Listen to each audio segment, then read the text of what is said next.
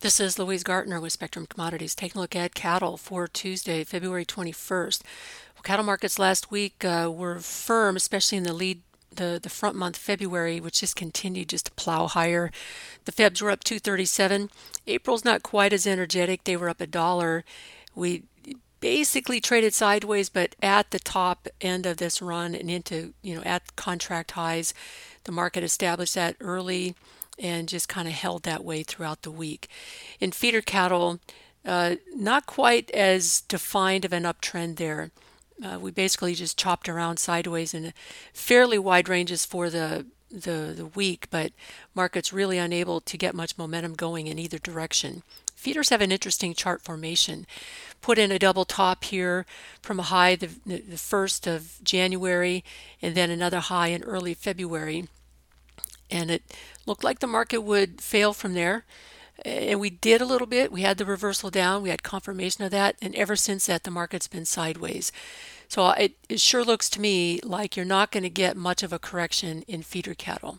And that this double top that has been formed is basically going to be a platform from which the market, once it breaks out above that, that's going to be now your base and I think that's going to be your measuring point as well. So it's going to be a pretty good run, I think, when that happens.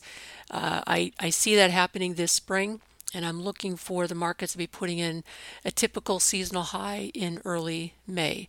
Now, some of that's going to depend on grazing conditions in the southern plains, and it's still in a drought situation in the western half of the southern and central plains. So that is something to consider. But the rest of the country almost entire rest of the country is in a much better moisture uh, condition. And there's more rains coming to the south to the midwest. Even the northern plains are slated to get a pretty good shot of moisture. Most of it's going to be snow and it's going to be accompanied by very cold conditions but it is bringing more moisture. So this is going to set the stage for you know reservoirs being filled creeks running grass growing in the spring just you know all kinds of reasons for the cattle guy to retain heifers and look for calves to put on grass. If it starts raining in the southern in the western half of the southern and central plains where it's been so dry, then I look for demand really to kick off. That's just going to light a fire under the market. I think without that, the market just grudgingly moves higher into early May. If those rains come, then I, I, think again it really lights a fire and creates a strong uptrend into into at least early May. It might stretch even throughout the summer as you just continue to scramble looking for calves because once those calves are placed on grass, they're not coming off till you run out of grass. So the feed lots are going to struggle to find enough animals throughout the summer and they're already looking at a tight supply situation headed into that time window. In fact, we're already there. So I, I just think that, um, you know, that's if the market's in a strong uptrend and you get some acceleration into early May, then that's probably a high. If it's just a slow, steady grind, it could easily extend beyond that. But that's the time window that we're looking for to see, um, you know, the, the market kind of culminate in its typical seasonal rally. And that's for feeder cattle. For live cattle, you know, seasonally the markets tend to kind of stall out around mid March. I think we'll extend just because supplies are tight and uh, demand is great. You got an uptrend.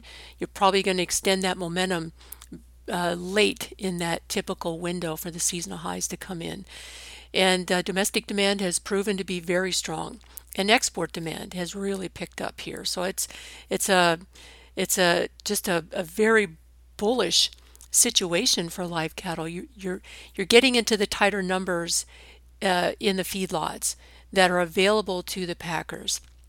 The packers have kind of had to step up here to to get get enough numbers around them. Box beef values have done very well over the last few weeks, so it's an impressive coalition of bullish uh, factors coming into this market that just continues to be very well supportive. And again, you know, the February market has been just straight up since uh, mid January. and you know that's going to expire here in about a week. So you know, okay, so you look at the Aprils and the Junes. They haven't had quite the kind of trajectory, but they're definitely in an uptrend. We're hovering at contract highs. Uh, I just think that as long as the cash market holds together, which there's little reason to think that it's going to buckle uh, here over these this next month at least. Um, I think the, feeder, uh, the futures stay very well supported.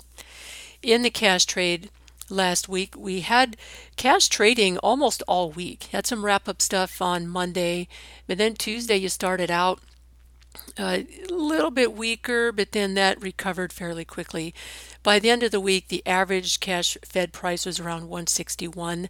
That was up 2 on the week. Dressed at 257 was up 3. Box beef values continue their upward trajectory, up $1.49 on the choice on Friday at 281. Select was up 325 at 266. The spread was down 176 at 1515. Movement was 70 loads. So for the week, we had 506 loads moved, which is the lowest we've seen uh, since the first week of January. So we're definitely seeing a drop off in loads moved. The packers have done a good job of kind of restricting uh, product available to the retail market, and that obviously has helped support the the, the box beef values. So on box beef, choice has been up 10 days in a row for a gain of $16, which is up about 6%. Uh, Select has been up nine of those 10 days for a gain of $14. They're also up 6%. But as far as loads moved, again, we're pretty light uh, for total volume that has moved out. Um, slaughter rate on Friday was 121,000 heads, so we backed off from the norm uh, the average is usually around 125. So we're a couple thousand below that on Thursday and another 4,000 below that on Friday. So for the week, slaughter was 620,000 head through Friday. That was 4,000 more than the week prior, but 3,000 less than a year ago. The uh, dress weights uh, holding steady from the previous couple weeks at 827 pounds, and that is down 15 pounds from a year ago. The feeder cattle index is down 43 cents. We're at 182.63. So that market has held together very well. Not a lot of movement. You know, it's a it's a moving average, a 7-day moving average, but it has been pretty steady uh, over these last couple months, in fact, hovering right in the low 180s, high 170s. So I don't see that really going down very much. And again, it just gets back to the very tight supplies of cattle, a herd size that's been decreasing for four years. Um, we're in the very beginning stages of retaining heifers. The inventory report really didn't show that, but anecdotal evidence would suggest that. You're seeing fewer heifers coming into the auction barns. Again, the, the, the much better grazing conditions expected throughout most of the country, except ironically over the key cattle country of the southern and, and, and central plains. But nevertheless, uh, everywhere else is going to be looking at a much better condition. I think you're just going to see a lot of heifer retention and you're going to see a lot of demand for calves to put on grass. So I, I think that's why your feeder cattle market is holding together the way it is despite a fairly negative chart formation. And, you know, the longer we are sustained up here at, the, at basically just off those double tops, the more it negates the double top and the more you start to think that this is just going to be a basing pattern before you break out to the upside. And I think that's going to happen just around the corner. If you have any questions, feel free to call at 1 800 888 9843. This has been Louise Gartner with Spectrum Commodities.